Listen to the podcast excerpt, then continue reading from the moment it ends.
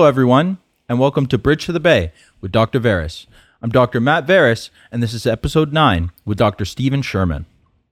Now, Stephen and I met in grad school, but didn't really get to know each other that much, but always had sort of overlapping friend groups and interests, and kind of wanted to get to know each other better, but uh, couldn't really find the time. Wasn't really right. But what's really cool is I live in San Francisco now, and uh, being a big city, sometimes people come to visit. And Stephen was here for a big stem cell conference, actually. So I was lucky enough to have him on the podcast. Now, we talk about how Stephen grew up in Canada, had a tough childhood in many ways, um, on through to undergrad, which was a bit choppy as for myself. A um, little bit about his experience in grad school, um, but really talking about why we want to pursue the careers we do, um, why we're interested in the subjects we are. And uh, Stephen really talks about his thought process going through each of the steps and eventually talks about why he went to industry and why he thinks that's the right decision and his thought process all along the way. So if any of that sounds of interest to you, then enjoy. And if not, hopefully one of the future episodes will be of interest. Thanks. Hey, Stephen, how's it going, man? It's Thanks going. for doing this with me. Yeah, yeah, no worries, no worries. It's going. Um, yeah, the ISSCR definitely brings people together in weird ways, but Yeah. Could you just uh, break down what that means for the audience here? yeah, yeah. So it's a scientific conference um, that basically encompasses the majority, if not all, of stem cell biology.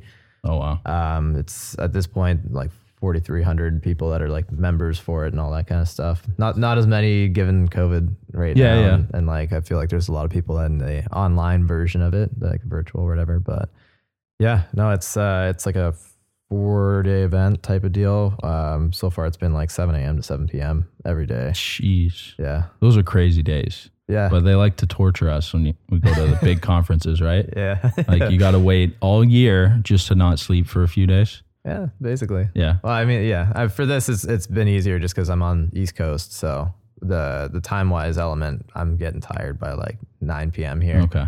Yeah. so the wake ups aren't as hard. Yeah, yeah, it That's makes good. it easier. But Nice. almost certainly, as soon as I go back, I'm gonna be used to this time. And Yeah. it's just gonna be trying to get Right. used to that. Yeah. yeah. Um, well, it's really cool that, you know, we could kind of link up during this. Um, kind of found out maybe like a week or two ago you're to head down through our mutual friend Dylan. yeah, I, I didn't even know you're here actually. Yeah? yeah, this is pretty wild. It's like, hey, you should come hang out. And Matt's here. And Yeah. It's like, wait, what? yeah, no, it's it's uh there, there's only a handful of people that I know um, out in this area, and mostly in the tech space, not Yeah. biotech space. But yeah, it's surprising.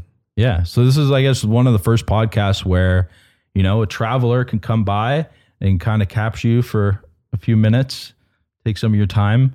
Um, but I'm really grateful that you're willing to do this with me. And I think it'll be a cool podcast because um, I think the journey you've taken is a good example of the story I'm trying to tell for this podcast. Try and give people an idea of what it's like to take a career path outside of academia. Yeah, yeah. I mean, initially I was um, that was not a mindset that I had at Okay. all. No, I was like very academically driven, uh, and I was just thinking that I was going to go down that road and see it right through to the end, kind of deal. Yeah.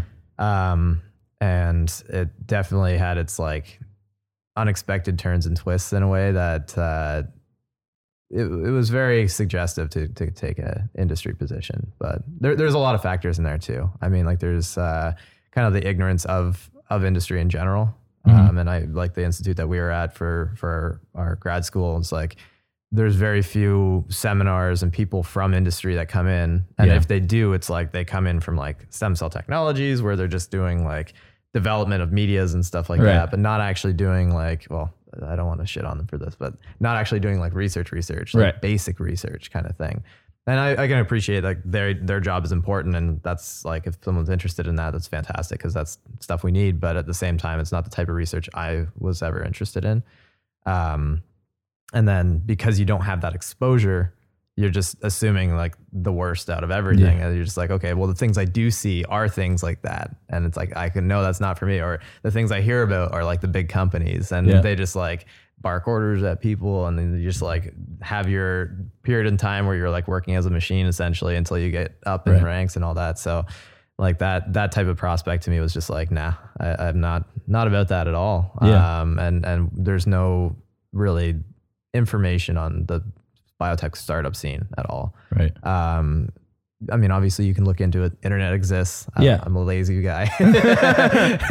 um, but from, from the academic side, it's like the the biggest factors there was the the autonomy uh, to be able to do kind of what you want, and that like kind of freedom to go about it in a way that you want to go about it, which still falls in the category of autonomy. But Mhm. like just overarchingly, that that element of autonomy was something that was very important to me Yeah. for for career related stuff. Um, and that's something that I mean to this day in general, it's like anything that I do and ge- overall, it's like I want to have my own kind of take on it. I want to be able to do it in a way that interests me, that I think will be kind of the best, and I can learn from it.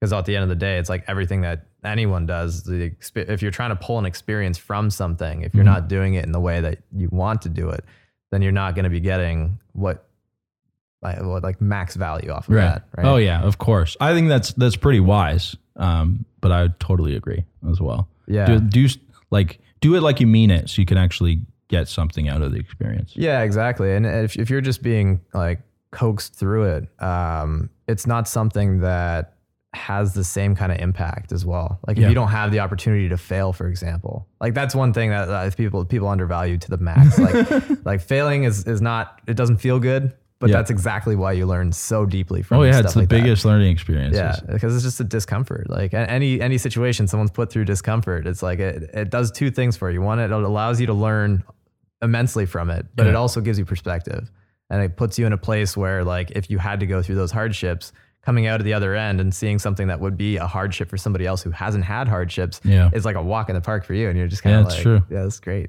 yeah, you get stronger as you Yeah, go through yeah. it for sure. absolutely. Um, so yeah, well, we'll get back to it. I want to give everyone like a little background and like kind of where you came from, Yeah, um, how you grew up a little bit to kind of frame, you know, who you are, and then that can inform people on, you know, the perspective of your decision making process as you're going along the stages. yeah, right? sure. yeah, this is uh, it gets dark quick. Um, well, if you're willing to tell it, Yeah, yeah, no, that's, it. that's, that's fine. That's fine. Um, so ah, where do I start here? Well, first of all, how do we know each other? Uh, very briefly through a graduate program at Western University. Yeah. Um, I think we spoke a total of like maybe twice for five minutes apiece, Sure, kind of thing, yeah. in group settings. um, so I didn't really get to have like a huge, huge amount of interaction there. Um, but yeah, you were in, in Sagan's lab, if I remember correctly, and then Yeah. I was over at Robarts and, and Dave Hess's lab. Yeah.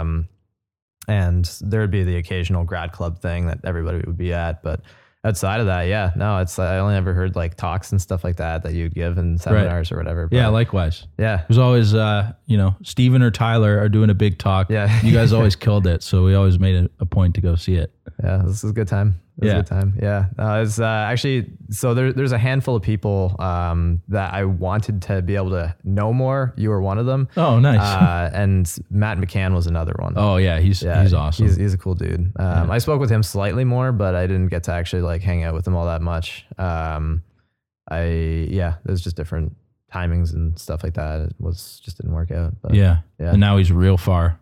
yeah, he's in Aussie land or something like that, right? Yeah. Yeah, yeah, yeah. And it looks like he's going to stick around there. Yeah, I mean, Yeah. poisonous bugs and good weather. I don't know. Yeah. I, I think he's happy though. But That's I should get him on this podcast. He has an interesting journey too. Yeah, He's, he's a double doctor now. Yeah, And yeah, he took the long way there. yeah. So it's the a- longest The longest. Yeah. because he he went and did a stint in what New York for um, Masters. uh, the nutrition masters, Nutrition. and then jumped over to med school in in Aussie. Yeah. Yeah. After a PhD. Yeah, yeah, yeah. It's wild. I mean, uh, Dave Dave from our lab was very similar. He finished up his PhD and then went into med- school right after. So I think he's in internal med in Hamilton now or something like that. Okay. But yeah, Some people do. It's uh, it's not for me, but there's a couple guys my age too from our program that did that. One of them went to Ireland, and then one of my lab mates, Jeff, who I'll have on here one day. I know I Um, know Jeff a little bit more. Yeah, Yeah, I he's at a lot more. Queens now Yeah, he's a cool guy. Yeah, Um, but yeah, so so I guess getting to origin stories here. Um, it, it was oh geez there's just like so many small factors that shape somebody um so family wise um my dad and mom divorced and she left the scene when i was two Oh goodness. which is which is wild because like this was uh in the 90s right yeah. so like to have a, a father being the person who was the sole custody owner of well in this case three kids i got two brothers Oh my goodness. Wow. um, was pretty wild in that Yeah. sense. Um, so that that was like origins of that, um, where obviously people have dysfunctional families. That shapes probably pretty broadly who they are. yeah. Um, and like even for my brothers or whatever, we're all like very different in our own ways. But there's also like the the age impact difference of that exact situation that kind of feeds forward. And it's like my experience of it is a lot different than my brother who has a year on me and Yeah. another brother who has like four years on me. Yeah. So like there was, for example, in his case, which is like probably max exposure, like four years worth of time where just like shit's going down and then that falls apart. And then there's a lot more understanding and context and all that kind of stuff. And then for me, it's just like, you don't even know who you are. You- Right. you- like self awareness is probably like just forming when this stuff is happening. So it's, it's not as like, I don't know. Well, maybe there's some depth to it. I just don't understand. But yeah, so that happened. Uh, there's like a period in time where my dad was single. Um, he just workaholic. Like that's that's just the way he was. Mhm. So he was always just doing stuff on that front. Um, but he's like more family oriented and that kind of thing in general. Uh, at the time, from what I can rem- remember, like a nice person. Um, and then around the age of seven or so, uh, he met my stepmom and then got involved with her.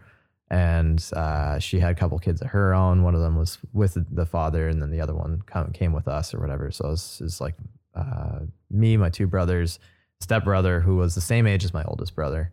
hmm So me and my, my brother, who were a year older, we were tight, and then those two were uh, like they're doing their thing or whatever. And Mhm. obviously, being four years older, Yeah. it's like I don't want to hang out Yeah, with for sure.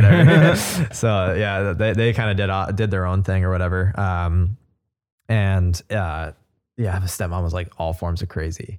Jeez. Um, so by the age of 16 for my stepbrother, which would put me at 12 or so, um, he ran away, went, went to, uh, their, his dad's place. And then, uh, probably about a year later or so, my oldest brother at the time, uh, got kicked out.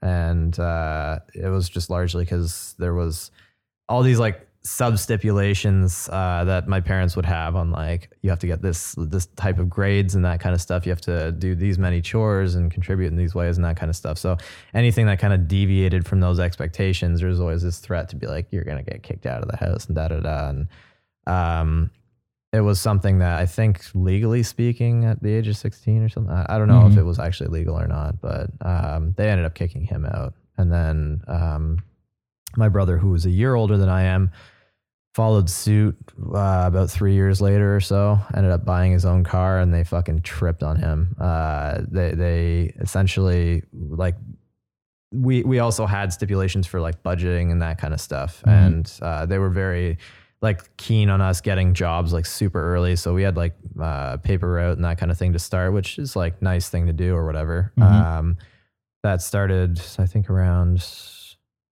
eight years old for me or so. Uh, and then that was kind of like the only job you can reasonably get Yeah. legally for Yeah. somebody that's like that young. Otherwise, it starts getting into the exploitation range, I guess. Sure. Yeah. Um, and then at around 13 years old, uh, then my parents were like, you're getting a real job, blah, blah, blah, blah. Um, and that at the time anyways, so this, that would have been like 2013.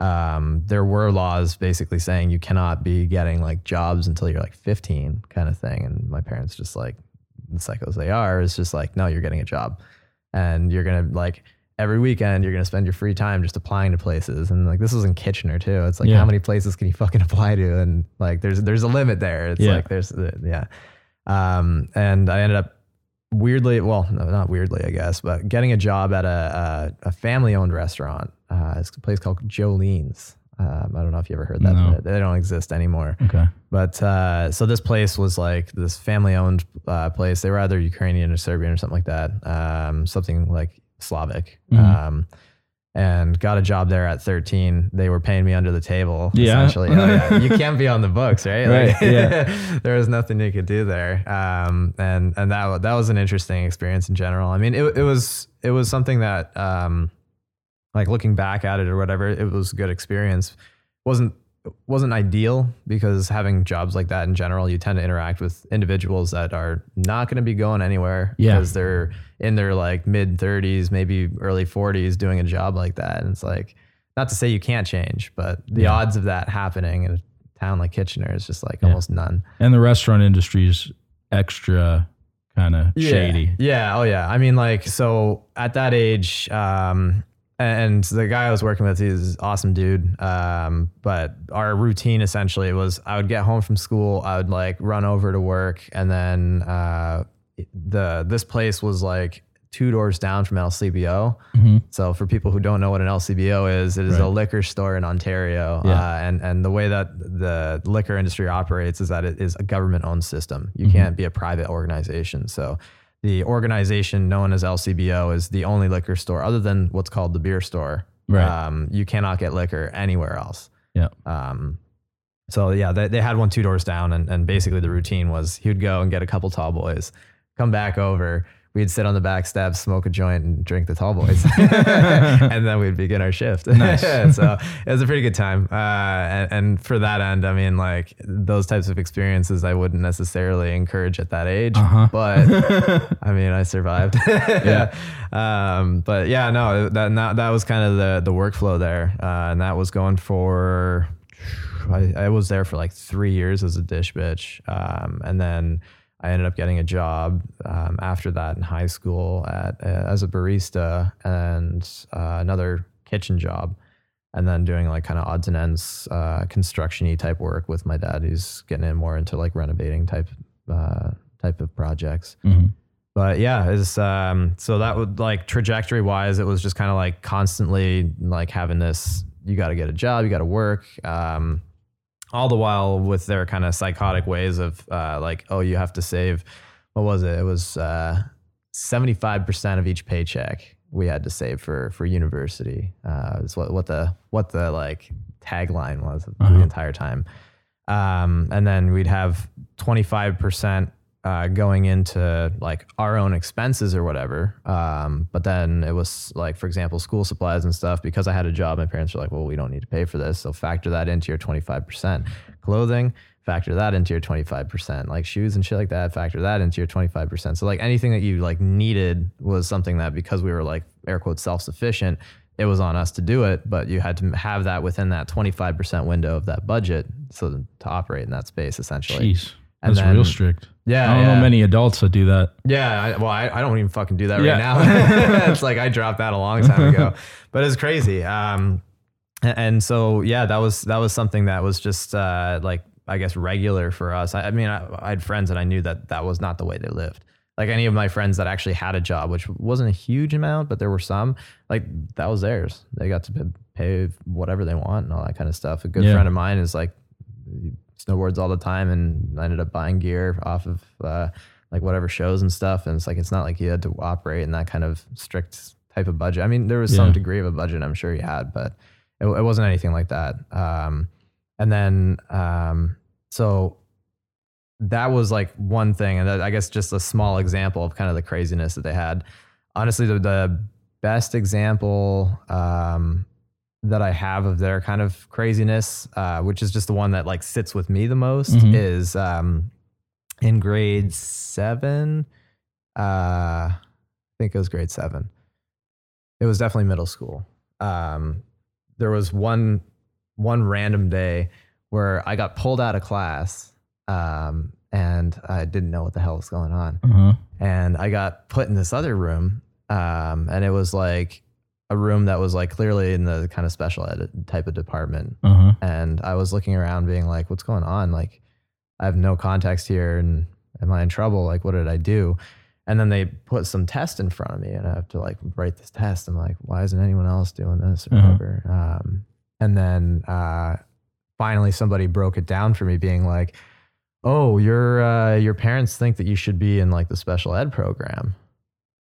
And I was like, News to me. Yeah, no, yeah, exactly. It's like I, I did not know that this was going to be a thing. Like it's not like I had any kind of like uh, preconception that they had concerns or anything like that. Um, the only thing I could distill it down to, which is just like how my personality operates in general, is I just I challenge things all the time. It doesn't matter what it is, I just challenge it. Um, and they're the type that don't like to be challenged.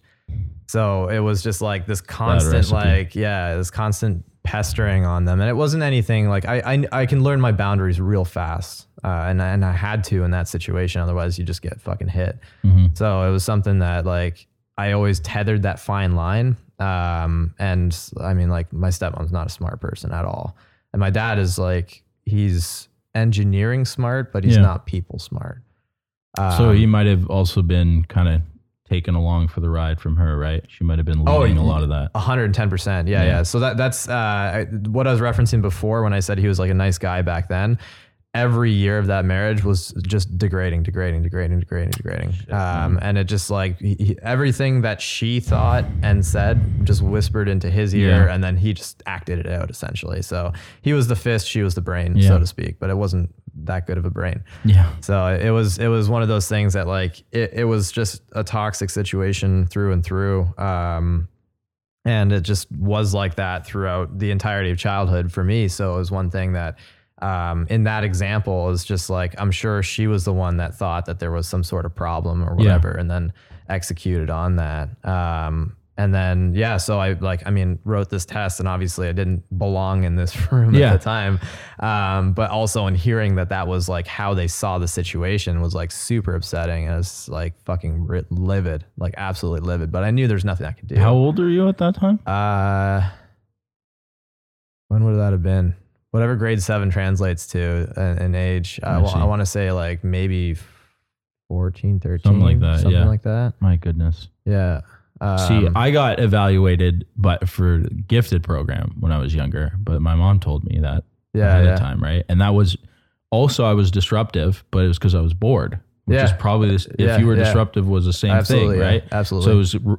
It often gets read as the opposite, Yeah. right? And luckily, like where I was at, it was there was a lot of good teachers that could recognize it for what it was. But we were in the same region too, so it's a little odd that Yeah, I think uh. it struck my teachers as strange. Okay. Because it was something my parents wanted to go through, right? Yeah, It was it was and and with the way that they are, if if one of the teachers had said, No, I think it's the opposite, my parents would have been like, You're crazy, you have no idea what you're talking about. We're the one mm-hmm. raising him, you're not. Like it would be uh, that kind of mindset that they would have. So it, it, it's like there there would be no point for them to argue with with my parents. So they they probably just went around about doing that. I never really found out um, exactly how that entire scenario played out from behind the scenes. It's just I was in the situation without having any context. So it's just that was all the information I had. But yeah, it was, it was, it was pretty wild. But that's just like a, a, point to which how crazy they are, uh, or like how, how like just their mindsets and that kind of stuff. Um, so for me, uh, I always, always, always, if I had a free second, I was out of the house. Always. yeah, If I, I hated being at home, absolutely hated it. Like it was one of those things that people, it's like, oh, I hate going to school, I hate Right. going to work. It's Yeah, like, yeah. oh no, those were my freedoms. like I got to get the fuck out of house. yeah. And every time I had to go back home was when it was just like, fuck, when like when are they coming back home? Like I, I gotta figure that out and then figure out how I'm gonna just like essentially hide away and not Yeah. not have to interact. Oh, Jeez, that's Um, hard. So from that end, it was just like that. That was the mentality: is like getting out of home, getting out of home, getting out of home. And uh, I mean, uh, a prime example of this, um, like I, I'm getting married in September, and my dad's not coming to the wedding. Um, and I, I invited my mom, but I mean, like, it was something that we spent what. Uh, well, I guess fast forward a little bit, like 19 years apart. Uh, oh yeah, another point of craziness that was with that. Um, so the kind of fucked up element too is is uh, there was some contact because like legally court wise, hmm like the parents that have some degree of a uh, like co-custody type of deal, even if it's not true co-custody, there has to be some degree of like a visitation limit, like limitation and and uh, allowance. hmm Um, and at some point, I don't know how this ended up working out, which I don't think legally it probably should have, but um, there was a point when uh, it was around nine, maybe isn't around that, yeah, seven to nine window, something like that. uh, my dad got me and my brothers uh, to write my mom a letter saying we never wanted to see her again.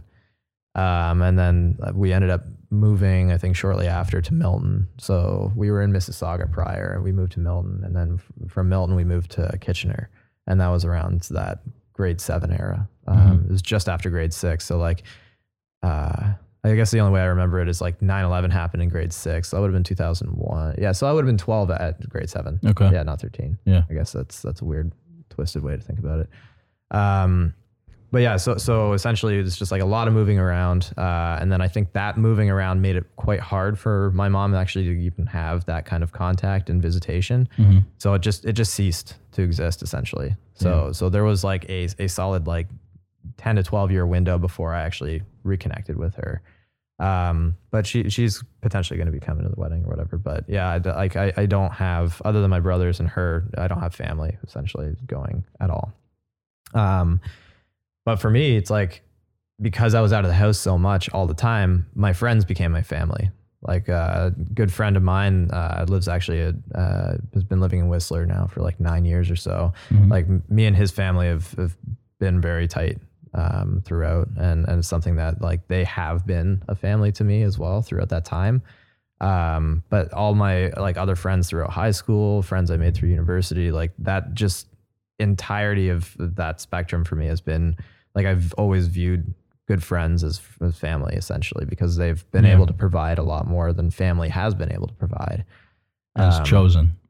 Yeah, yeah, it's cho- yeah, yeah, it's true. It's chosen family in a way. It's uh but I mean like the other thing is is that like you you have to have some substitute, right? Yeah. Like there there was no way that that would have been a functional relationship family wise for what was prescribed there. Like there's no fucking way.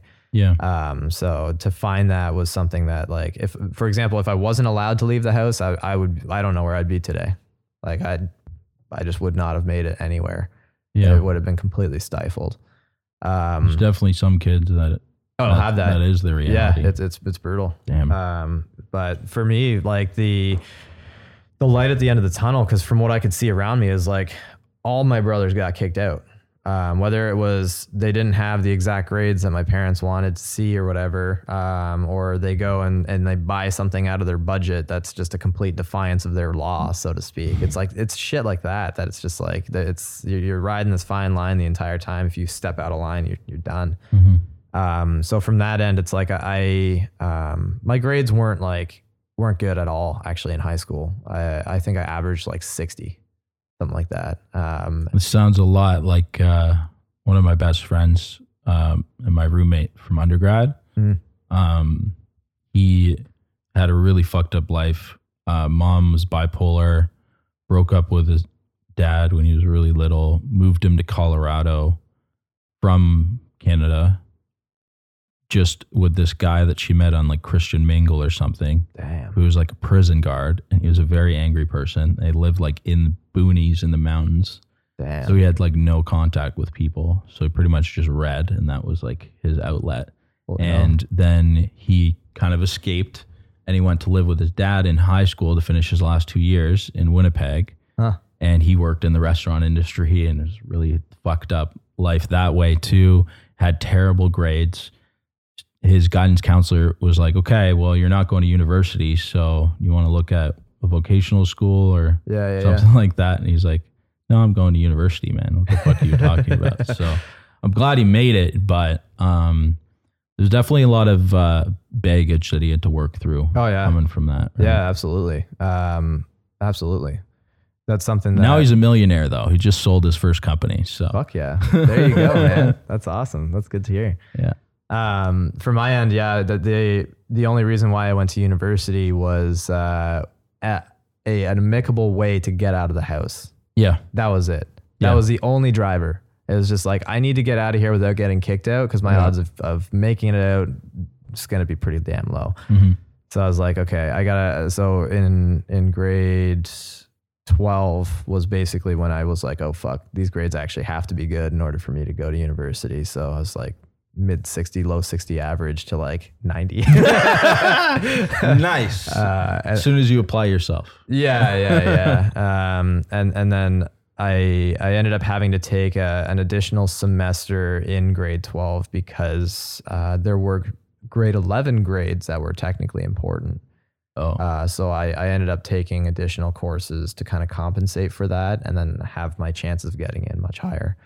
So it wasn't like perfect. Uh, it was definitely a little bit of a delay. So like I had that additional like year of, of stuff essentially that you have to stay for. Mhm. Um, and then so that that is a another like small detail as to why uh, to fast forward a little bit I transferred to PhD like half the reason was like I wanted to erase that year that I tacked on from high Yeah. school yeah. so to do that, like transferring from master's to PhD, you lose some time doing that, which is fantastic. Mhm. Um, but yeah, so got into university, um, just had like the mindset, oh yeah, I'm gonna go and try to be a doctor and da da da. Right. like it's just everybody thinks that in a way, and it's like the reality of the situation is, is almost no one gets there. Mhm. Um, but I was uh, just that that was like the initial mindset, and I was just kind of existing in that space, and it was all was hunky dory um, there was like an element where my parents had promised, well, promised that it's like if you get into university, we'll pay for your first year or whatever. Um, so that was something I was, was more incentive as well. It's like I get to get out of the house, I get to pay for this stuff for me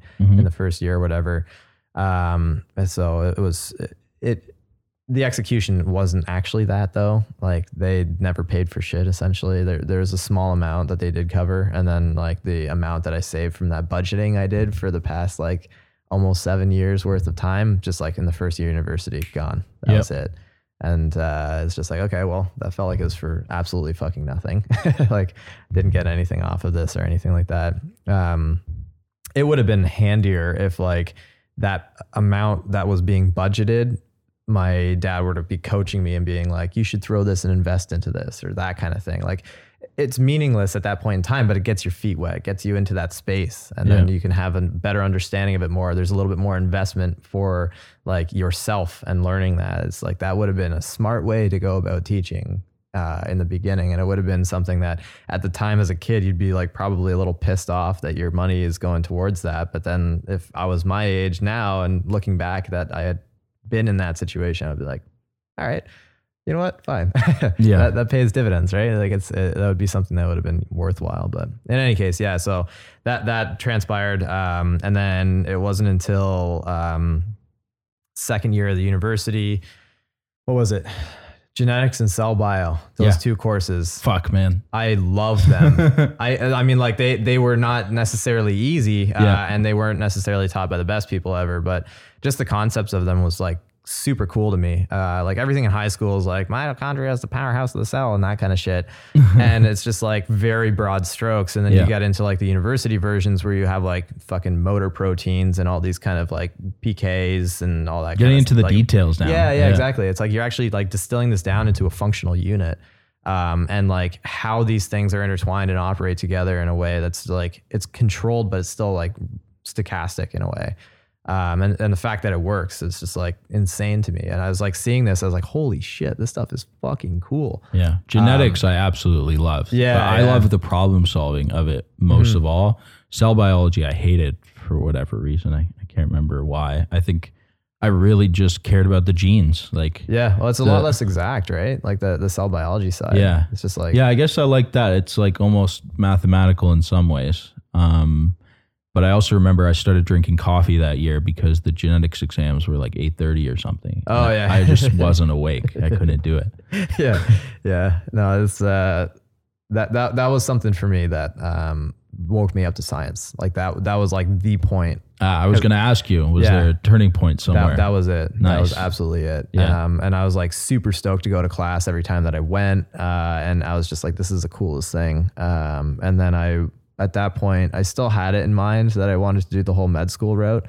Um, but it got to a point too where I was like toying with the fact that I probably am not going to have the grades that like other people have Right. at the time either. Because then you got the mentalities to deal with where, and, and this is just something I never believed in. I just always wanted to take what I was interested in. I don't give a shit how hard it was. Um, then you have people, it's like, I'm just going to take as many bird courses as I possibly can, get killer grades, and then go go into med school or whatever it is. yeah. Um, It's a very artificial process to Yeah, get into med yeah. school because it's very prescribed now, and it selects for people essentially that know exactly what they want to do coming out of high school, and they kind of sacrifice a little liberty liberty the first two years to get those really good grades.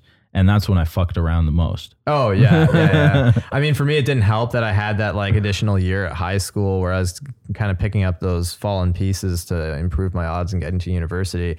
That experience was basically like first year university. So I, I had to do that again essentially. So the first year university is just like smoke weed every day, fucking play games, Yeah. just dick around, go to parties and that kind of thing. So I was like, fine, all right, I'll do that. then second year hits, and then it's just like, whoa, this Yeah, is all new smash you in the And face. Yeah, yeah. But All you're these still, labs you have to do. Too. yeah, and you're still like running over the, the past mentality of the first year. You're like, I can, I can keep it, I can keep it up, I can keep it up. Let's keep it going. Um, and and there was a smi- like a slight grade hit uh, for second year, and then the biggest hit was actually for me in third year. Um, there was just a lot of like volunteering type of things because like I was still in that mentality of like, got to go to med school, got to go to med school. right. Yeah. Uh, and I, I knew that I didn't have the like air quotes like privilege of being able to go to fucking Africa and build houses for people or like like have positions from parents essentially like locked into labs or like hospitals or anything like that. So I didn't have that experience. And like, okay, well, the only way I can get this kind of volunteer checkbox off is if I do it through the year. But then you have to compete with the people that have like a summer's worth of hours with that shit. And then it's like, okay, well, I got to put a summer's worth of hours during the school year while I'm. So it's like I was just like stacking all these things on top of each other while trying to have like a normal social life on top of that too. It's just like, Doesn't add up. no, it doesn't. Absolutely not. Uh, and and then that was just like at the end of the year, looking at the grades, I'm like, fuck, like there's no way I'm making this work. Um, which is fortunate too, because like my fiance is in doing her residency right now, and I've been living vicariously through the entire med school experience. There you go. I'm just like, yeah, I would have fucking hated this. I feel like if you like to challenge the status quo or authority That's as well, it's not the place for you. Absolutely They kind of train you to to get into your lane, essentially. yeah, absolutely. One of my friends said uh, he essentially feels like a glorified technician for the human body. And so he wasn't expecting that at all. Yeah, I mean, I'm, I, I'm not one to say, but I feel like that's not too far off. Yeah. Like that, that sounds pretty reasonable. It's it's like anything though, right? Like you have a job when you first start it, nine times out of ten, especially if it's not something you have experience with, you're like freaking out. You're like, oh shit, am I going to be good at this? Do I have the skill set to even make it? I have to learn all these things and I don't know it, but all these people around me do, and just like have to have to keep your like your name as elevated as possible too. Yeah. So it's like all these stressors, and then you get to a point, you do it over and over and over again. It doesn't matter almost what it is. It's like you'll get good at it. And Yep. It's just like that's your job. You live it day in day out. Um, and if that's the one thing with science that I like is like there is a limitation to that in that there is a project you're working on. There's a certain thing you're trying to investigate. And sure, yeah, your, your cell culture or whatever, that becomes very robotic and routine, but like you're asking new questions all the time. You're, you're investigating new things in new ways. You're taking new Yeah. data and distilling it down into new thoughts and like all of that stuff. There's an element of new constantly that you're working with Yeah. versus like you have someone come in with I don't know appendicitis and you do that operation, and then you have someone else that comes in with appendicitis, you do that operation. So it's Right. like there are very few cases I think that you start expanding you and that you're just like constantly exposed to new material. Um, and, and with that, it's like I can totally see how somebody gets into this zone where it's like nine times out of ten they just feel like a technician. Yeah. And it's like you, you are doing the prescribed like methodology and protocol, the SOP, if you will, of, Right. of that same thing over and over and over again. Yep. That's that's it. Um, yeah, no, totally true. But yeah, it's it's something that uh, and being able to kind of live vicariously through that was was uh, good enough for me to know that I made the right call for myself, anyways. Because otherwise, yeah, I probably I, I don't know what I would have done. Like I probably would have wanted to go into surgery because I just know like technically with hands-on stuff, like Yeah. I'm decent at that, and and like I have hobbies that are just like around that kind of thing because I just enjoy it and I'm decent at it. Yeah. Um, and just that in itself, like what you said, is just like I would probably end up feeling that way. Um, and then would I want to get involved with research thereafter, or like whatever happens to be? I don't know. Um, but that's something I could see myself like burning out with, maybe uh, not exactly getting the same kind of fulfillment out of it that I feel like I would with what I'm doing now. But Mhm. um, alternatively, I mean, like there's got to be fields and stuff that I'm just ignorant to where that doesn't happen. Like, Yeah. Or, or places you can live where there's enough variety that you don't feel that way. So, I mean, it's very close-minded of me to like think that that's just how it would end up being. But at the same time, like from what I saw or what I have seen, statistically, I'm sure it's like a likely probability that that would end up that way. Mm-hmm. Um, but yeah, I mean, like the the choice to make, like, it wasn't disappointing to me per se that I wasn't like I came to terms with the you're not getting to med school part very quickly.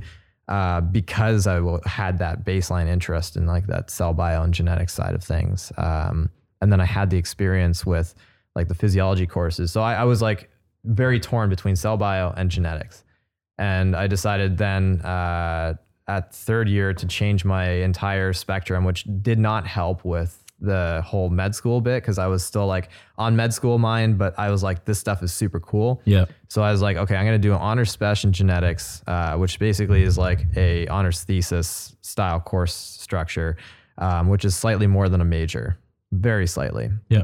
And then I decided, well, I could do a minor in physiology, but I like it a lot, so I'm going to do a major. Oh, so you ended up doing a double major. yeah. So, so I, I, yeah, I basically uh, ended up pushing the course boundaries a little bit. So I was overloading courses um, on top of doing that volunteer bullshit. It, it was stupid. yeah, it was, it was stupid. But it, it was fun too. Like all the courses that I was taking, I fucking loved it. It's like uh, things on viral cassettes and like uh, uh, at that point in time, next gen sequencing was like just becoming a thing. oh too. yeah, I thought that was really cool. So I was like getting into that spectrum, and then on the physiology side, it's all like the how the systems interplay with each other, hormones and growth factors and secreted factors, and like tissue development and involvement there, and it's like all that stuff. Like both of those windows for me were like super cool, and I just like I've always had this thing where I've just been interested o- overall in, in that entire spectrum. yeah. Um, so like for example, the conference here is like not relevant to what it, well not not relevant, but mostly not relevant to what I do work wise. But I'm just like the last talk just before coming here is like um, somebody who's dissecting out like cell circuits uh, for throughout development and using like next gen approaches and machine learning to to kind of like deconvolute these massive data sets into like these kind of uh, feed forward and inhibitory circuits and all that Yeah. kind of stuff. I'm like, that's fucking sick. Like, and it's it's as you said, like it's that calculated kind of aspect of genetics as well, but because there are so many factors in these interplays and it's all based off of the values and the amounts as and ratios of all of that that it has that determinant outcome based off of like what exposure is at what time and in what place too um, and all of those things interplay in so intricate ways that it can get figured out absolutely can get figured out.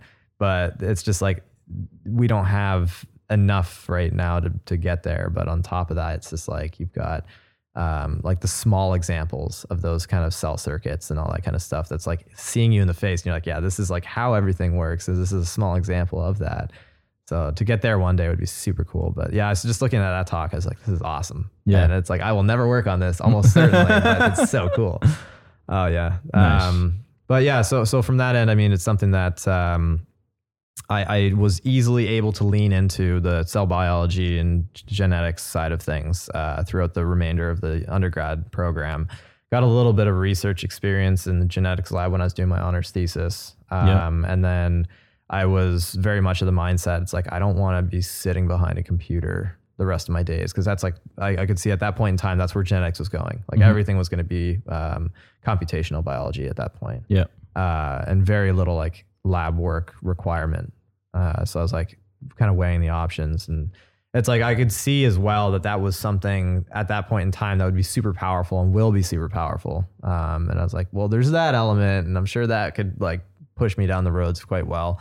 Um, In reality, they all play together. yeah, yeah, absolutely. But I'm, I'm like just in terms of like looking at job prospects, it's like Yeah. the demand for computational biologists right now is like way Gigantic. higher than, than anybody who does bench work. Yeah. Way higher. uh, because it's so applicable. It's like you go across anything. You go across cancer, you go across metabolo- metabolomics, uh, you're, you're like, um, uh, Jesus, just lost the name for it.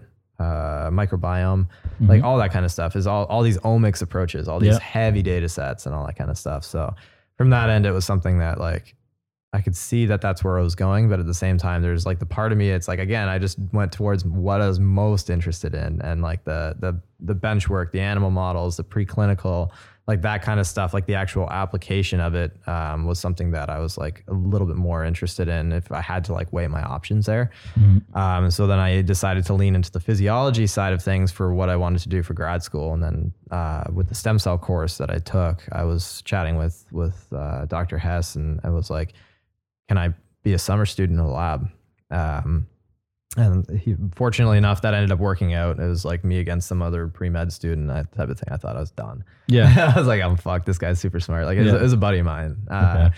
And I'm like, this guy, there's no way that they're not going to take him. Somehow they took me out. So I was like, all right, fuck yeah. I'll, Yeah. I'll, I'll run with it. Um, Well, they might have sensed your enthusiasm. yeah, maybe, maybe that could have been the the deciding factor there. Uh, just the overall interest and enthusiasm behind it. Um, and then yeah, I got to work in that that lab for a bit, and then uh, started a master's basically right after that, and just kept on running, running, running. And then yeah, the the kind of decision making element was like I I was enjoying the projects I was working with, um, and it was something that I had met my fiance at the time, so we were together. And when I had to make the choice as to like, do I go somewhere else for a PhD and finish my master's, Mhm. or do I just transfer out of the master's? So I've got, uh, like, if I had to do the option one there, it's like I would have to go somewhere else in, in all likelihood. Like, it wouldn't be wise to just stay at Western, for Yeah. example, that entire time. Um, and if you wanted to maximize that experience, the best possible thing is like shoot Ivy League. Just just go hard fast. Right. And and get into a lab where you can get networked, you have the name behind it, um, and that kind of thing. But there was also the part of me that was just like, well, I'm comfortable with where I am. Like I'm in a decent enough relationship on top of I have now the ability to chop like two years off of the the lifespan of my entire career. It's like, fuck it, I'll go do that. Yeah. Um, and I, I also saw that as an opportunity because the the element in the lab that was nice is like I had pure autonomy essentially. Like I had the option to do well, I mean the, the projects are prescribed and they always will be for almost everything that you do. There is some degree of a boundary you have to play in, but there wasn't any sense I was getting that I was being told how to play. Right. I just could play. Yeah. So that was the cool part for that. Um, and I just ended up sticking with that, transferred PhD, and then uh, yeah, that uh, that was a, a five year endeavor or so, and then uh, still on that academic mind track the entire time. And I mean, like I, I'm also like super biased because like all the people we get lectured by are people who did science in like the early 90s or, Yeah. late 80s or whatever it happened to be when everyone was just buddies with one another and Yeah. there was like open lab space and that kind of thing and it was just a little bit more open and free the competition Yeah. was way less like Yeah. it was just a different ecosystem ecosystem structure and i had this like idealized thing in my mind that that's Mm-hmm. Yeah. the way it'd be it's like oh yeah you'd Well, that's the stories they all told, right? Yeah, They're like, it'll get back to there eventually. And it's like, I don't know. I don't know. Abso- Absolutely not. No, yeah. It, it's uh, it, it's definitely like a hyper competitive environment at this point where the politics and and essentially what uh, what you have to offer isn't as important as where you you got your skills from. Which I mean, Yeah. the skills are the skills. Like if you learn PCR, you learn whole genome sequencing, or you learn cell culture.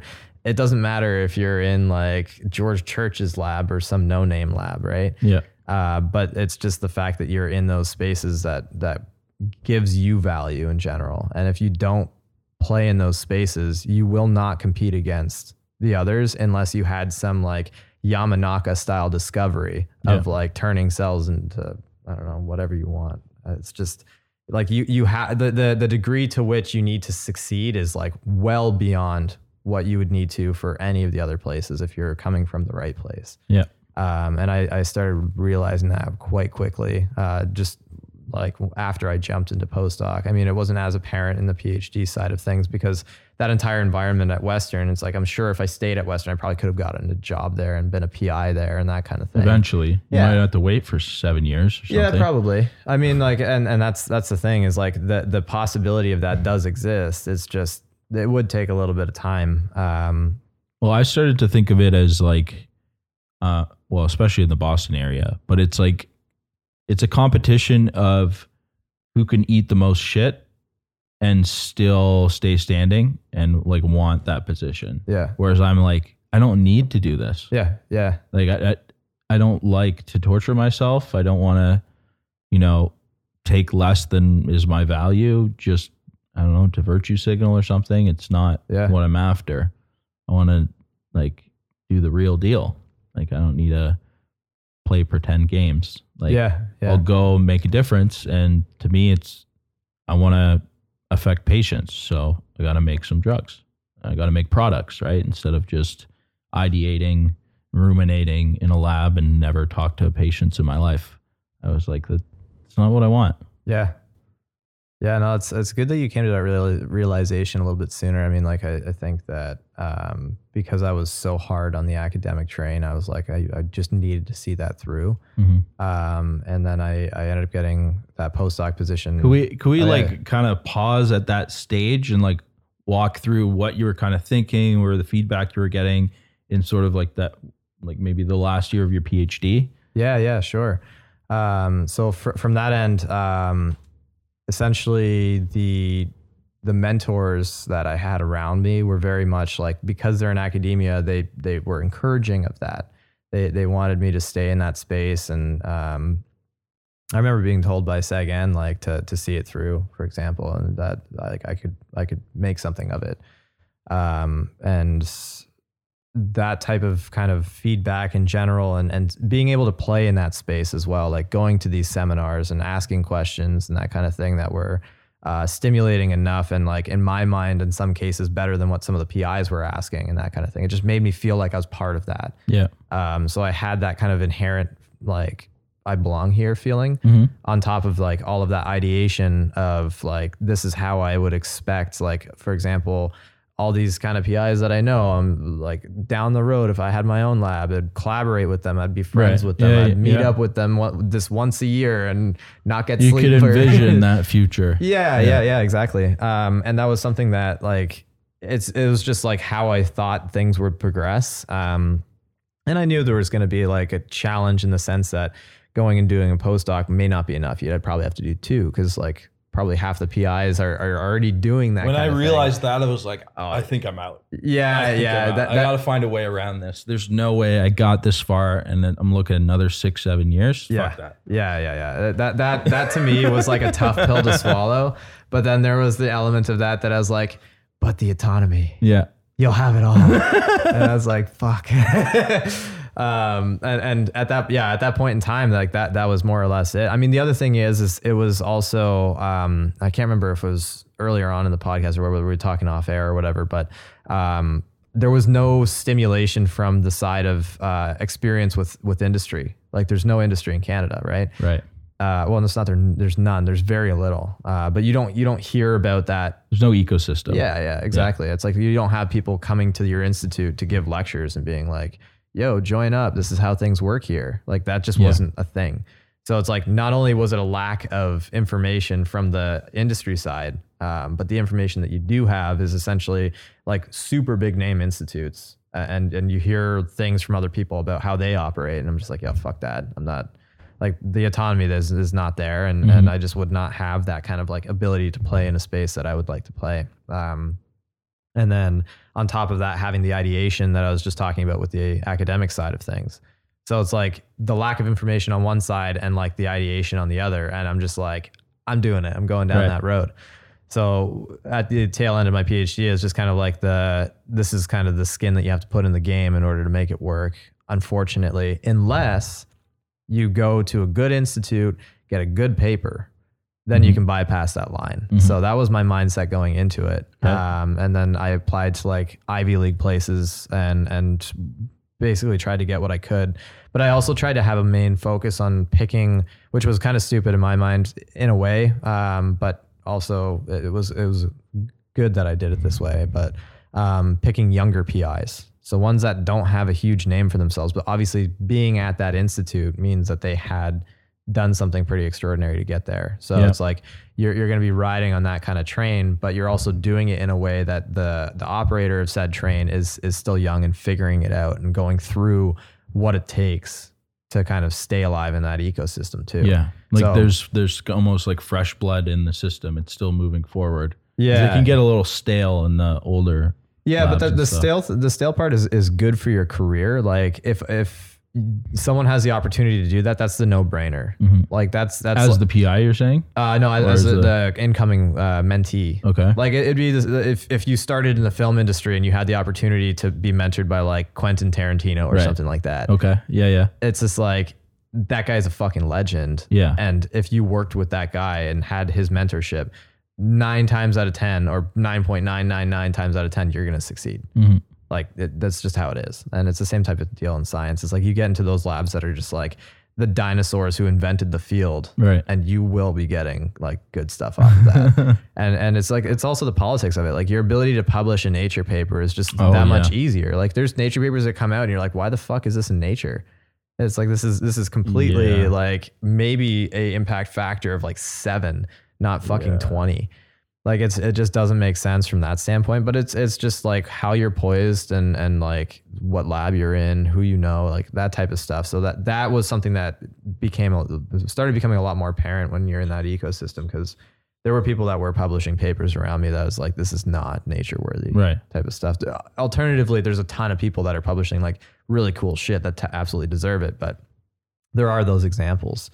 Um, but from from from that end, I just also wanted to see like what somebody had to go through if you wanted to become a PI, and Mhm. like what what you need to do to keep your lab alive, so to speak. Like, do you have to? Uh, well, I mean, obviously, this was good, uh, at like a high end institute, so it's not the same experience, but it's still the, like one in the same in the sense of to like what you need to do to set up your lab, what you need to do to get integrated in, Yeah. the, in the faculty and all that kind of stuff, and like how fast you need to publish, how fast you have to get off the ground, and how much time do you have to spend into like making sure the incoming people are like do you want to have people that are not trained at all? Do you want to have people that are already pre-trained? And it's like all these types of small things that like accumulate to the whole as like stability for the lab and where you're going to go and all that kind of stuff. Mhm. um so i was like you know what? If if i can if I can get through that type of experience and, and still see it out the other end as something I want to do, then that's going to be an indicator to me that I still want to go down this path. It's a great test. Yeah. Uh, because on the other hand, I had Million, for example, being like, "What the fuck are you doing? Going to industry? like, there's no point in doing a postdoc." Um, and I mean, it's it's the same to your point as well. It's just like, yeah, it's it's. uh, I I also didn't know a hell of a lot about it either, and when I was in my postdoc and that was in the Boston environment, it was something that um, you have people coming in from biotechs lecturing, and there's like, this is the Yeah. stuff we're doing. Uh, and then you go and talk with them afterwards, and you realize that it's like there's a lot of autonomy in those ecosystems because those startups uh, are are very much new. Like it's something Mhm. that when you're doing that type of exploratory work and pushing those envelopes, you're you're getting into a space where you have to um, do additional research. You have to ask those additional questions. I mean, like for for example, in my case, um, the work that I'm doing is is uh, working with cell therapies in a way that is just like cell therapies exist now. But for example, you look at FDA regulations for for cell therapies, they're, it's not like small molecules and drugs and proteins and that kind of stuff. Like there aren't clear guidelines um, as to like a large part of the nitty gritty for that work. Mhm. Period. And like even in my case, knowing that I'm going to be helping to contribute to adding to those kind of stipulations and essentially drive the start of these fields is like yeah. you have to do the in- research. of the industry, really. yeah, yeah, yeah, Right? exactly, yeah. Yeah. That's Um, crazy. And at some point, it's like I'm sure the company that I'd be at gets bought up by something bigger once this becomes more commonplace, Mhm. and then you now are existing in kind of the pharma space. Um, but overall, it's something that um, like being a part of this kind of a new and evolving ecosystem gets you um, get, affords you the autonomy like that I was expecting out of academia, and I did not have the anticipation that industry would have that at all. yeah. Uh, I just very, I thought it was very like calculated. You're told what to do, you just go and execute, and just like it's just assembly line type bullshit, uh, which is not the case at all. Yeah. Well, it might be more like that up in Canada where Yeah, they don't yeah, yeah. have the ecosystem of the Yeah, startups right, or right. doing more complex work where it's like interdisciplinary. And yeah, for sure here in the Bay, it's the same thing, right? Like they got Stanford, UCSF, Berkeley, Davis, um, really great schools. And then they have a massive biotech hub on top of it, right? So there's a bunch of crosstalk and cross pollination there. Um, and just a lot of great minds that get to come together. And like it's commonplace, especially once you get into industry, that people hop around in between, right? So Yeah. it's you're always able to move up the ranks or work on something more that you want to. Uh, once you're in it, you're you're there, right? That's why it's called an ecosystem. It can survive and thrive, and it allows for failure as well, right? Like you were saying earlier, you learn so much from failure. I think a big part of the ethos of Silicon Valley in general in the tech space is fail, fail upward, and fail big, right? Yeah. You fail spectacularly almost, and then do it again, and eventually it'll work. So I think biotech here is, you know, kind of like that in some way. Uh, not it's not as easy, right? Um, Yeah, yeah. But I think the the mindset's still there, and, and I, I appreciate that for sure. Yeah, no, and that's something that um, the the more I was in the academic space, like the less affordance of failure there was too. Yeah, Um, and that was the one thing that was like a massive safety net uh, during my PhD in a way. Like I only saw that in retrospect because like when you're in it, it's like everything matters, everything's important, and it's just like every failed experiment is gravity that you're just like, oh, I'm gonna be kicked out of the Yeah. program, or I'm not gonna make it, or whatever it happens to be that you tell yourself. Yeah. Um, but it's just like you're still part of some faculty. You're, hi- hired on by the institute. You're not really like technically you're hired on by a lab too, but at the end of the day, it's like you have the opportunity to fail, and in a way, it's like encouraged. Um, and and it's something that like the recommendations I give to people when they want to pursue something like a PhD is like put yourself in the most uncomfortable position you possibly can because this is going to be one of the last times you can do that and get away with it. Um, I think that's good advice. Well, in, in in the postdoc experience that I had, it's like I I tried to do it then, Yeah, uh, and and it was it was a massive learning experience for me, and I was like super grateful that that had occurred in general, or had the opportunity to do it. But at the same time, like it was something that there was legitimate gravity to that situation. I mean, not only was it in the states, which means I needed a visa, yeah, but on top of that, it was like if you fail enough in those types of positions, you can get fired easily because you're hired on by the lab, not the institute. Right. And if you have somebody who's just like decides one day that they want to fire you, they can. Like there's really no nothing stopping them. Um, so from that end, it's like yeah, there is severity to that type of situation. Um, versus like the PhD, that was not the case. And I didn't realize that until I was able to just like look back at it and, and get to this point where um, you kind of it's a, like you're riding a bike and you look behind you and you realize the training wheels are not there anymore, and you're like, fuck. um, so that that was kind of the, the experience that I had on that front. And I mean, like with industry, there's there is some degree of that as well. I mean, like it's stipulations and contracts when they're written, it's like you can be fired for any reason, really. mhm.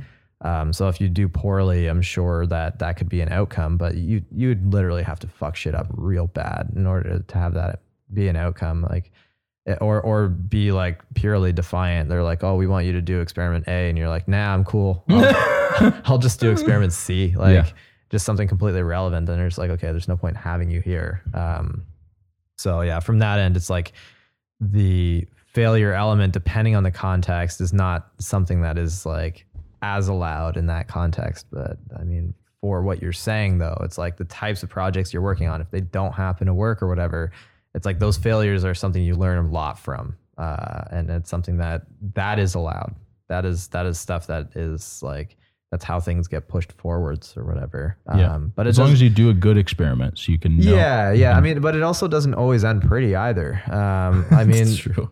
um, trying to think about how much I can say on that front, uh, just like in terms of like stuff in, in the company, but uh, I'll, I'll try to keep it like super vague. Um, but there, there's like a, a system or a process working that a bunch of people work on or, or whatever. And it's just not working out and things that people are doing are failing all the time. And it's like, that's, that's now getting into the, the like, you're starting to have timeline crunches that you might not meet them. And it's like, then everyone's getting all fired up, tensions get high. Yep. It gets, it gets, it gets a little wild. Uh, and, and that type of failure, uh, if it happens enough is not good. Right. Um, but if it's something that there is like course correction and, and stuff that you can use as a means to actually um, help optimize or solidify or whatever to whatever process it is that you're working on or whatever, then different story. And this is like, that's how that type of progression happens. But if you're on a system or slash a team that's just like not performing well and they're constantly failing, it's like that would be something I would say uh, kind of crosses that line as like there's there is such thing as a too much element. Right. Yeah, yeah. Um, and then that starts getting bad, but I don't know. Otherwise, I would say that yeah, it's it's something that the the failures and and just in general, like my my kind of like way I approach life is I I try to get into situations where I, I challenge myself enough that where I do fail because uh, I know I'm going to learn more off of it. I know it's something like I well, I guess to back that up a little bit too. I don't try to be like I'm gonna try the stupidest thing so I can fail. Right. it's it's more of a like I I would I like to push the boundaries of like I, I legitimately think something's gonna be fine and something's gonna work. And if it works, it's great. I mean, like that means you're right, and then that feels good for the most part.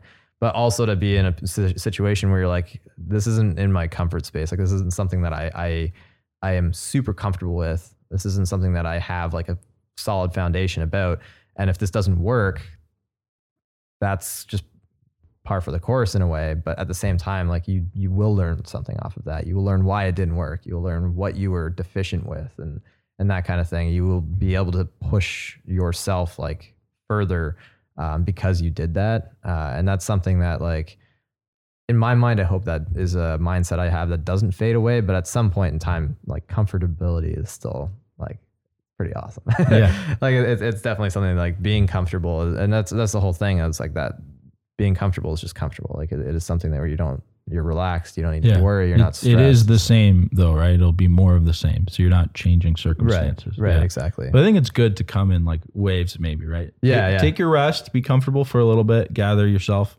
before making another big push. yeah. Um, so this is great. I think we're a little over what I promised you, so I want to make sure we get you some lunch. Okay. But I did have maybe one clarification question and one more question. yeah. if yeah, that's all right. cool. Yeah. Yeah. Yeah. So, um, you're saying you went to industry from a postdoc at a big institution. Can you say uh, where you did your postdoc, how long you were there, and then um, how you jumped industry? Like, how'd you Yeah, find out about that position? I Yeah, guess? yeah. I guess I didn't explain that very much. So um, I got accepted uh, at a position at Harvard, and I ended up doing the postdoc for a year and a half. Mhm. Um, the stipulated project that I started on, uh, well, prior to even going to the institute, we had agreed on a project I'd be working on. I got there, it was not that at all. Oh, Uh, it was a a uh, existing project that was based off of bridge grant funding between Harvard and MIT, um, and I got just thrown into that project because essentially the person heading that project got a position at Duke University. oh, So they ended up just leaving, and there was nobody that had the bandwidth to even work on that project, and it was already a funded project, so they Yeah. needed, they needed to make work, headway on it to to keep it alive. Um, so I was thrown into that. It was all like uh, immunology and intestinal biology, and it's like my background for Oh, the PhD was yeah. like like hematopoietic, endothelial, and mesenchymal stem cells in the context of like diabetes, vascular regeneration. So like separate spectrums. I, I also did want to uh, do my postdoc in immunology. Uh, again, like the thing that I was mentioning, where I was like, I wanted to make that jump, and I thought it'd be safe to do so. Um, but I wanted to get into immunology because it's like one of the systems that is super relevant to regenerative medicine in general. It's like the the stem cells is kind of like the uh, like the building blocks, so to speak, of that entire process, and how it gets directed is through almost the immune system. Like you, that interplay is is necessary to to have that entire ecosystem work properly. Uh, and it's just a whole balance between like inflammation and, and repair essentially. So I I was really frustrated in my PhD that nobody in the stem cell field had adequate immunology knowledge. And I'm like, yo, fuck that. I'm just gonna go do it myself. okay. Uh, so that that was like my mindset, and I got into an immunology based lab. But then the lab that was collaborating at MIT was a, a gut biology uh, Mm, type of lab. So there was a lot of like things that I just did not know in both fields at all. Uh, so I was just like thrown into that, and it's like I was comfortable with that. Like I mean, that's an example of of the kind of throwing myself into challenging situations that I was mentioning. It's like I could fail, I'm, su- I'm sure, but it's also not unwise to just try to like learn as much as I can and force myself to go down that road. Um, but in any case, so yeah, uh, started that project, and the uh, kind of foundational data that generated that project was something that was like very shaky at best. It wasn't anything that was like super sound, and it was just constantly like every every, every experiment I tried was like not going well. Shit. Um, and yeah, and it just like turned into this kind of like spite conversation that uh, my PI would have with me all the time, essentially. Um, and it got me questioning whether I was even like functionally okay in science anymore and that kind of stuff. And it, it was super toxic. Yeah. Um, but at the end of the day, like that project kind of, we saw it to conclusion. I was doing experiments in like very orthogonal ways to get to the same outcome every fucking time. So it wasn't like it was that something was being done incorrectly. And then the guy who ended up leaving to Duke had tried repeating a couple of experiments and got the exact same result and was just kind of scratching his head about it. I'm like, yeah, this is like exactly what's going down. Um, so that we came to a overarching conclusion that the collaboration that we had with them was just not going to work. So we just ceased that entire thing. Um, and then we we had like a, a kind of like a falling out in a way uh, between me and the PI that was just more or less like, look, I, I did all the shit that you asked, and and it was like, um, unfortunately, it didn't work out, and it wasn't that I was trying to not make it work out. It's like I did my best here, and she realized that that was the case, and it seemed like everything was okay, and that it's just like stresses were high. I mean, like in her case, she's got five years to make it work, otherwise you're out. right. So, and that's the whole thing with a young PI is, is like you've got a clock that you're working with. So it's like it, it's not an easy situation. It was very high stress, and Yeah. it's like super understandable. It's like you know what, fine, whatever. Um, and then I, I was working on a project thereafter that I thought was interesting, which ended up directly challenging the work that the PI that I was working for used to get the job at Harvard. Oh shit. Yeah, and and the data I had was basically um, showing that that paper, the what the findings were in that paper weren't 100% accurate. Um, and then COVID hit, and then I was told to like kill all the animal lines that I have, kill all the cell lines I had, like ju- just basically wipe everything out. Uh, and and at that point, I was I was still kind of sticking with it, and the more I was thinking about it, I'm like, you know, this is like a toxic environment at this point. I have gone through it a year and a half at this point. Um, and it's just there's no hope in sight that this is going to be something that would work out for me on top of there being like um just all of the shit that had happened means that I have to start my postdoc from scratch again. Like there was nothing. That was it. I'm not getting a paper out of this. I'm I don't have any material that I can come back to. Like everything Yeah. would be starting over. And I was like, It's terrifying. fuck that. I'm, I'm out.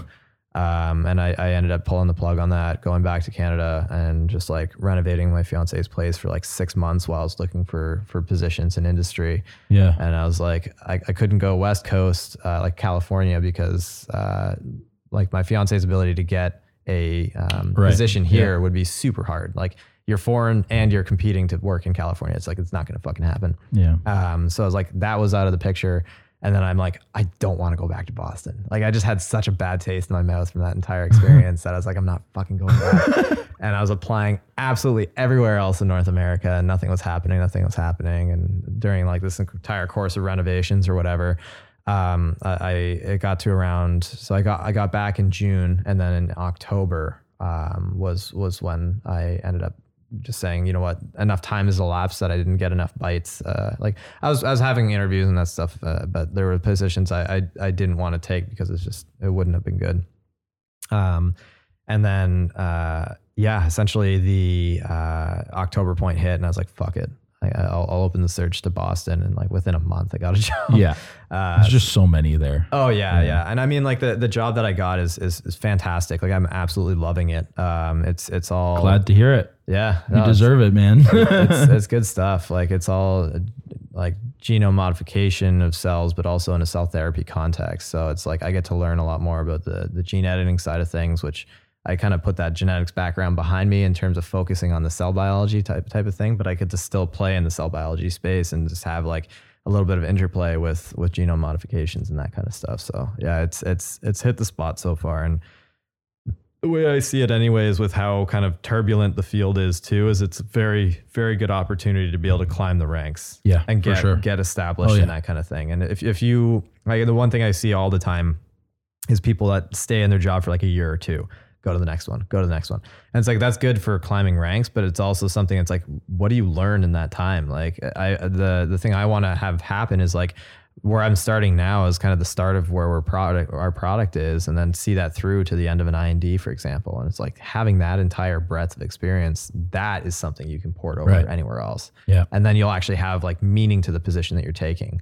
Mhm. uh, and be able to contribute properly to those types of uh, environments and like those workplaces and stuff. But yeah, yeah, Nice. Well, thanks for telling me your story. I have one more question. Yep. And it's going to be super broad on purpose. Answer it however you like. Okay. Free form. Uh, draw it so the lines if you want. But uh, what is life? What does it mean to you? Because I'm at a company now where we're trying to extend the lifespan, and it has me thinking about what exactly is life uh, a lot. Yeah, I love that question. um, so for me, um, I guess it comes down to just overall what I believe in. Uh, and it's just that we are a random chemical reaction that exists in the universe. Like there's just nothing more than that. we're, we're, we're just like, we exist. That's it. But the thing is, is we have conscious self. We have the ability to uh, feel essentially. Mm-hmm. Um, so with those two things in mind, my my thing is like the whole point of life is to maximize that experience as best as you possibly can. That's it. Um, and I mean like the the balance there in a way is is like because obviously you would want max happiness if you could, right? Like anybody in general, it's like if the whole point of living is just to exist and experience, you might as well just experience good the entire time. Like why not? Um, but that being said, is like unless you're going to do it via drugs, which means your lifespan is going to be reduced drastically. Um, in order to get there, you have to experience bad to know that good can be better. Yeah. In a way, maybe I explained that very poorly, but no, not at all. Um, with with that in mind, it's like yeah, that's and that's that's kind of half the reason I like challenging myself because you put yourself in those kind of shittier situations. Not only get to, do you get to learn from it, like you physically become better from it overall that means that you're more comfortable with yourself. You can feel better for yourself. You, you've, you've got that like breadth of knowledge. You have utility, um, and you're a useful member in a society, which we're obviously a social being. So that's yep. something hardwired into us already. So that's something that needs to be satisfied in order to actually progress in a in a very like sane and happy way. Um, and yeah, I mean like getting into those challenging experiences and, and having hardships and stuff like that are things that you can first off learn from, but then you use as experiences to make the things that are good feel better in a way. Uh, and and to me, that kind of point of existence is like just trying to maximize experiences and and try to have those experiences as best as they could be from learning from wow. it, being happy with it, that kind of thing. So wow, wow. okay, Dr. Sherman, that was a fantastic answer. I definitely could not say it better. Thank you so much for Thank wasting you. your time with me. No, it's uh, great. It's been it's a pleasure. Good catching up. I, I would I, I would love to have the role reversed here so yeah? I can get your origin story sure. and all that. Of course. Um, but if you have a podcast of that, I could do that. That's very impersonal, but yeah, yeah. No, it's it's uh, it's nice to to actually have that kind of like dialogue and conversation. It's unfortunate we couldn't have that like back when we were at Western or whatever. Yeah, but but you know, all in due time. Yeah, absolutely. Yeah. So this has been Bridge to the Bay with Dr. Veris, with more to come.